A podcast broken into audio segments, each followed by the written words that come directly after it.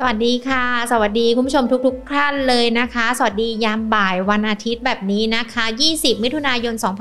2564 ค่ะ มาพบกับรายการ Market Today นะคะ ที่เราจะรวบรวมในเรื่องของเคล็ดลับเทคนิค หรือว่าแม้แต่คำนี้นะคำแนะนำการลงทุนนะคะ มาฝากคุณผู้ชมทุกๆท่านเลย สามารถติดตามรับชม Market Today ได้ค่ะ ผ่านทางช่องทาง YouTube นะคะ แล้วก็ Facebook Money and Banking Channel นะคะ รวมไปถึง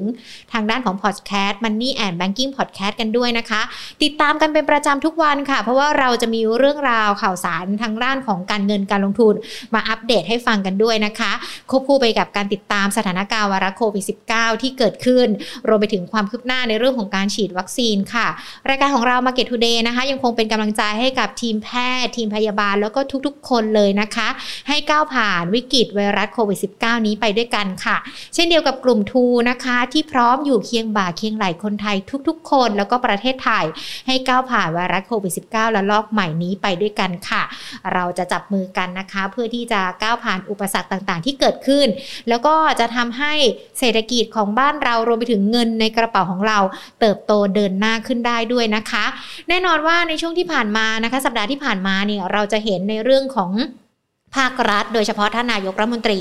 ออกมาพูดถึงในเรื่องของแนวโน้มทิศทางประเทศไทยในอนาคต มีทั้งในเรื่องของการแก้ไขสถานการณ์ไวรัสโควิด -19 ที่เกิดขึ้น การบริหารการจัดการในเรื่องของการฉีดวัคซีนนะคะ รวมไปถึงการเปิดประเทศด้วย ท่านนายกรัฐมนตรีมีการพูดคุยเมื่อวันพุธนะคะผ่านโทรทัศน์รวมการเฉพาะกิจ บอกว่าเดี๋ยวเราจะนับถอยหลังกัน120 วันหลังจากนี้ เราเตรียมที่จะมีการเปิดประเทศกัน แล้วตัวท่านเองจะลงพื้นที่ที่ภูเก็ตกันด้วย 25มิถุนายนนี้นะคะ เพื่อดูความพร้อมของพื้นที่ในการทำให้ภูเก็ตนั้นเป็น sandbox ภูเก็ตต้อนรับนักท่องเที่ยวรวมถึงนักลงทุนกันด้วยค่ะ เดี๋ยวเรามานับถอยหลังพร้อมกันนะคะว่า 120 วันเราจะเปิดประเทศต้อนรับนักท่องเที่ยวได้หรือเปล่า แต่ว่าขณะเดียวกันเนี่ยพอมีการพูดออกมาแบบนี้ มันก็ถือว่าเป็นการส่งสัญญาณที่ดีได้นะคะ ว่าเศรษฐกิจของเรานั้นการท่องเที่ยวของเรา เตรียมที่จะเดินหน้าตลาดหุ้นก็เลยมีการตอบรับ แล้วก็มีการเดินหน้าควบคู่กันไปด้วยนะคะ ดังนั้นตอนนี้เราจะได้ยินคำที่นักวิเคราะห์พูดคุยกันว่า มันอาจจะถึงเวลาแล้วที่เราจะต้อง rebalance พอร์ตหุ้นของเรากันด้วยนะคะ คือจริงๆแล้วที่วันนี้จะมาคุยกันเนี่ยมันอาจจะไม่จำเป็น rebalance พอร์ตหุ้นอย่างเดียวนะคะ เพราะว่าแน่นอนพอร์ตการลงทุนของทุกๆ คนเนี่ยหรือว่าหลายๆคน อาจจะมีทั้งหุ้น เงินฝากตราสารหนี้กองทุนหรือว่าแม้แต่ทองคำในช่วงที่ผ่านมามันเกิดความเสี่ยงต่างๆ มากมายเลยนะคะ เราก็เลยมีการจัดสรรพอร์ตกันเพื่อรองรับความเสี่ยง ตอนนี้สถานการณ์เริ่มดีขึ้นแล้วมันอาจจะเป็นจังหวะนะคะ ที่ทำให้เราหันกลับมา rebalancing พอร์ตของเราเองก็ได้ค่ะ การ rebalancing พอร์ตนะคะต้องบอกว่ามันถือว่าเป็นการปรับสมดุลในเรื่องของพอร์ตการลงทุนของเราให้สามารถสร้างผลตอบแทนได้ หรือว่าเป็นไปตามที่เราตั้งเป้าหมายกันไว้ค่ะ การ rebalance พอร์ตเลยเนี่ยก็ถือว่า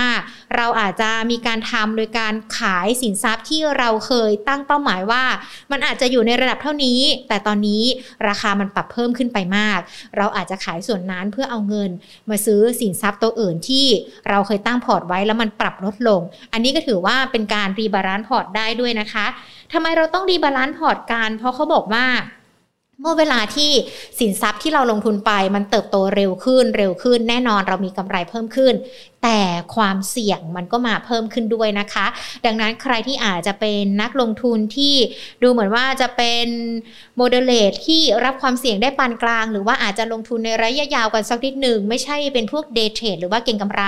การ rebalance เนี่ยก็อาจจะถือว่ามีความจำเป็นนะคะ เพราะว่าแน่นอนเราตั้งเป้าหมายการลงทุนไว้ในอนาคตเนาะว่าเราอยากจะมีเงินเท่าไหร่เราก็เลยไม่อยากจะให้มีความเสี่ยงเข้ามากระทบกับพอร์ตการลงทุนของเรามากขึ้น ดังนั้นเองเนี่ยเดี๋ยวเรามายกตัวอย่างให้เห็นภาพชัดเจนนะคะ วันนี้หญิงมีข้อมูลเป็นกราฟิกจากทางด้านของ SET Invest Now มา พูดคุยประกอบกันด้วยนะคะเขายกตัวอย่างให้เห็นภาพชัดเจนบอกว่านักลงทุนคนหนึ่งเนี่ยเขายอมรับความเสี่ยงในเรื่องของการลงทุนได้ระดับปานกลางซึ่งจัดสรรเงินลงทุนในหุ้น 50%ตราสารหนี้ 30%แล้วก็เงินฝาก 20% ลงทุนกันไปใช้พอร์ตนี้แหละ ใช้ระยะเวลาการลงทุนประมาณ 1 ปี พอร์ตหุ้นของเขามันเติบโตเป็นประมาณ 70%อันนี้ถือว่าเป็นเรื่องดีนะ พอร์ตหุ้นลงทุนมีการปรับตัวเพิ่มขึ้น แต่แน่นอนว่าการที่ปรับตัวเพิ่มขึ้น มันก็แลกมาด้วยความเสี่ยง ถ้าเขาไม่มีการ rebalance พอร์ตให้มันกลับมาที่ 50%เหมือนเดิม วันหนึ่งถ้าตลาดหุ้นลง มันก็ พอร์ตหุ้นก็อาจจะลงลดลงลดลง ซึ่งมันก็จะส่งผลโดยรวมกับพอร์ตการลงทุนโดยรวมของเราได้ แต่ถ้าโชคดีตลาดหุ้นมันยังขยับไปข้างหน้า พอร์ตหุ้นมันก็จะเพิ่มเป็น 80 90 100%ดังนั้นเราอาจจะต้องติดตามพิจารณาข่าวสารนะคะ รวมไปถึงสถานการณ์ที่เกิดขึ้น เพื่อที่จะมาปรับใช้ rebalance พอร์ตของเราได้นะคะ เพราะว่าแน่นอนการลงทุนที่ผ่านมาทุกคนมีประสบการณ์เนาะ จุดต่ำสุดก็มาละ จุดสูงสุดก็มาละ การที่มีประเด็น sensitive อะไรในแต่ละวันก็อาจจะทำให้สถานการณ์การลงทุนในตลาดหุ้นมันพลิกกันได้ด้วยนะคะ ดังนั้นก็ต้องติดตามกันด้วย แล้วหลาย ๆ คนเกิดคำถามเราจะปรับพอร์ตยังไงดีล่ะ เราจะปรับพอร์ตในช่วงไหนกัน อะแน่นอนนะคะ ทางด้านของตลาดหลักทรัพย์เขาก็บอกว่า การกำหนดช่วงการเปลี่ยนแปลงที่ยอมรับได้ของสินทรัพย์แต่ละประเภท ควรมีสัดส่วนเพิ่มขึ้นหรือลดลงไม่เกิน 10%ของพอร์ตตั้งต้นค่ะ ดังนั้นนะคะถ้าเกินจากสัดส่วนนี้ เราอาจจะปรับเพื่อให้เกิดความสมดุลได้นะคะ ซึ่งจากตารางที่ยังที่หญิงเอามาเนี่ยเขาบอกว่าพอร์ตตั้งต้นเงินฝากมัน 20%ตราสารหนี้ 30%หุ้น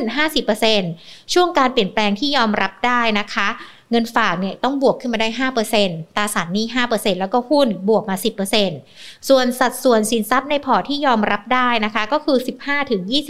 15-25%ตราสารหนี้ 25-35%และหุ้น 40-60%ค่ะ จะเห็นว่าตารางนี้นะคะ เราจะมีการปรับพอร์ตกันในส่วนของหุ้นเนี่ยอยู่ที่ 40-60%ก็คืออย่างที่หญิงบอกไป บวกลบไม่เกิน 10%นะคะ เพราะว่าหุ้นตั้งต้นของเราในการลงทุนก็คือ 50%ซึ่งถ้าไม่เกินจากนี้มันก็น่าจะสามารถรักษาความปลอดภัยหรือว่าลดทอนความเสี่ยงได้นะคะ ถ้า จะมีการปรับพอร์ตยังไงคำคำตอบแรกก็คือ การขายสินทรัพย์ประเภทเดิมที่เกินสัดส่วนออกไป เช่นขายหุ้นออกไปให้เหลือสัดส่วนเพียง 50%ของมูลค่าพอร์ต แล้วนำเงินไปซื้อสินทรัพย์ประเภทอื่น ๆ ให้มีสัดส่วนเท่าเดิม หรือว่านำเงินมาเติมในพอร์ตเลย โดยซื้อสินทรัพย์ที่มีสัดส่วนต่ำกว่าให้กลับมาเท่าเดิม เช่นเราบอกว่าเราจะลงทุนตราสารหนี้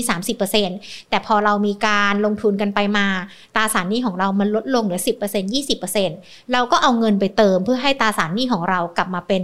ตัวตั้งต้นก็คือ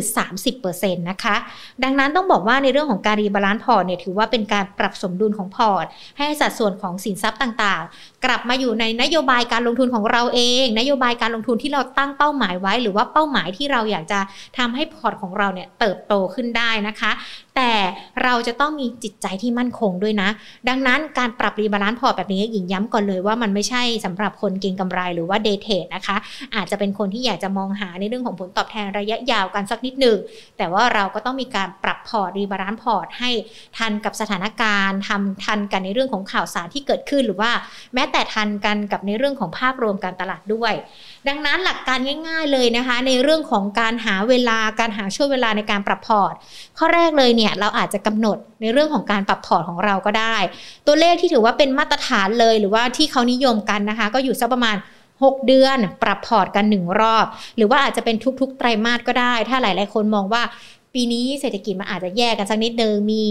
ปัจจัยหลากหลายที่เข้ามากระทบตลาดหุ้น เราก็อาจจะปรับพอร์ตสักทุก ๆ ไตรมาสแต่ถ้าเศรษฐกิจเริ่ม flow ไปได้ละทุกอย่างเริ่มสวยแบบที่เราคิดไว้ ความเสี่ยงอาจจะมีลดลง เราก็อาจจะขยายระยะเวลาการปรับพอร์ตเป็นสัก 6 เดือนหรือว่า 1 ปีก็ได้นะคะ แล้วก็ต้องมีการกำหนดเป้าหมายในการปรับปรับพอร์ตกันด้วยว่า ถ้ามีกำไรเท่าไหร่ เราจะปรับพอร์ตสักหนึ่งครั้ง สมมุติว่าอะตอนนี้เราพอใจกับกำไรการลงทุนของพอร์ตเรา 10%อะปรับพอร์ตซะหน่อยปรับพอร์ตเพื่อที่จะทำให้กำไรมันเพิ่มมากขึ้นด้วยนะคะ นอกจากนี้ก็อาจจะต้องกำหนดช่วงเวลาแล้วก็เป้าหมายกันอีกด้วยนะคะ ตั้งเป้าหมายว่าถ้าครบ 6 เดือนแล้วพอร์ตมีกำไรสัก 10%ก็จะปรับพอร์ต 1 ครั้ง แต่หากยังไม่ได้ยังไม่ถึง 6 เดือน หรือว่าหากยังไม่มีการ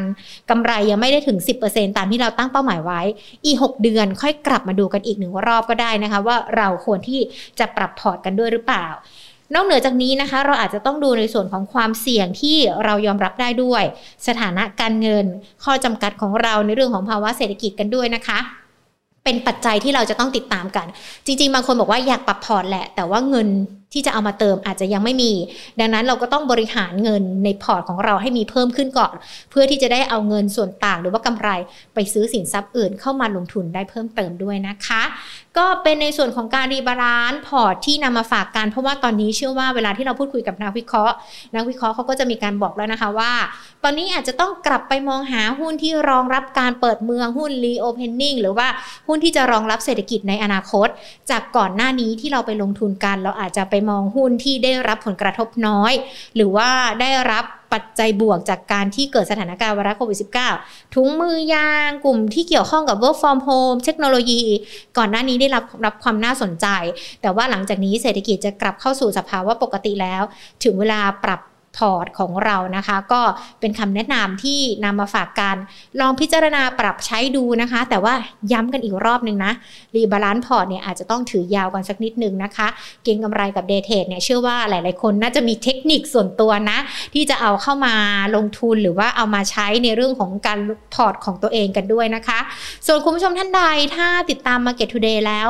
มีคำถามอยากจะพูดคุยกับนักวิเคราะห์นะคะ ก็อย่าลืมกดไลค์เพจของเราด้วยนะคะ กด Sub Subscribe กันด้วยที่ YouTube Money and Banking Channel เวลาที่เรามีข้อมูลข่าวสารดีๆ แบบนี้ จะมีการแจ้งเตือนท่านนะคะ และที่สำคัญกดดาวให้กำลังใจกันด้วยนะคะ เพื่อที่เราจะได้มีแรงมีกำลังใจในการผลิตเนื้อหารวมไปถึงพูดคุยกับนักวิเคราะห์ ทุกๆ วันเป็นประจำแบบนี้ให้กับนักลงทุนทุกๆ ท่านด้วยค่ะพรุ่งนี้บ่าย2เดี๋ยวกลับมาเจอกันกับ Market Today อีกรอบหนึ่งค่ะ